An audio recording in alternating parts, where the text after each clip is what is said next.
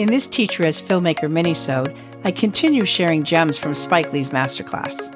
This time, I'll share his thoughts on read throughs and rehearsal, bonding with his cast, and collaborating and improvising with his actors. Spike talks about reading through the script and rehearsing in small groups. He also talks about directing in a small group to get the actors familiar with what he's looking for in a scene. It's also another way to get to know each other. This is a clear connection to teaching. Spike emphasizes enjoying time with his cast and having a feeling that we're all in this together. I feel this is a real connection to teaching. We need to be doing some frontal lessons, but a lot of our connection comes from small group, from one on ones, from walking around and monitoring and giving pointers to groups. We're all in this together can come from many different things. We often will find time for body breaks. And that's when students can realize that they like the same song or they, you know, they like the same kind of exercise or stretch. Lessons on the carpet where we're just talking about how our weekend was.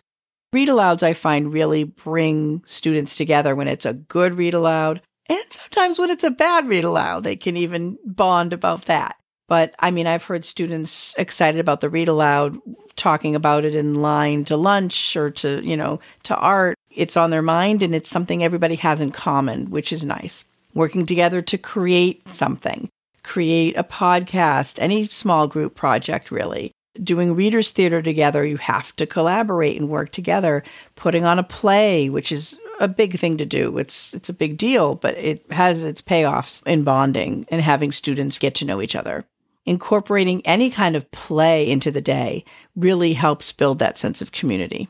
Lastly, Spike discusses that he feels it's important to be open to letting his actors try things a different way than they may be in the script. This reminds me in the classroom of a writing lesson. Students, we had this writing lesson this year that was straight from the curriculum. And one student came up to me and wanted to focus the, the writing on something different than the assignment that was in the curriculum. I asked him what he had in mind and why. And I absolutely agreed that his idea was better than what was in the curriculum, in my opinion.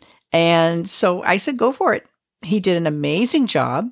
He showed what he knew about the novel that we were reading. If I had stayed with only allowing what the curriculum said, he would not have done the assignment and he would have been miserable and probably distracting others from their work. He would not have had a chance to show what he knew, to show how he perceived the author's intent. I've heard a similar idea from other directors and from writers and writing rooms that the best idea wins and this student had the best idea. For my blog, transcripts of this episode, and links to any resources mentioned, visit my website at www.theteacheras.com. You can reach me on Twitter and Instagram at Melissa B. Milner. And I hope you check out the Teacher As Facebook page for episode updates. Thanks for listening, and that's a wrap.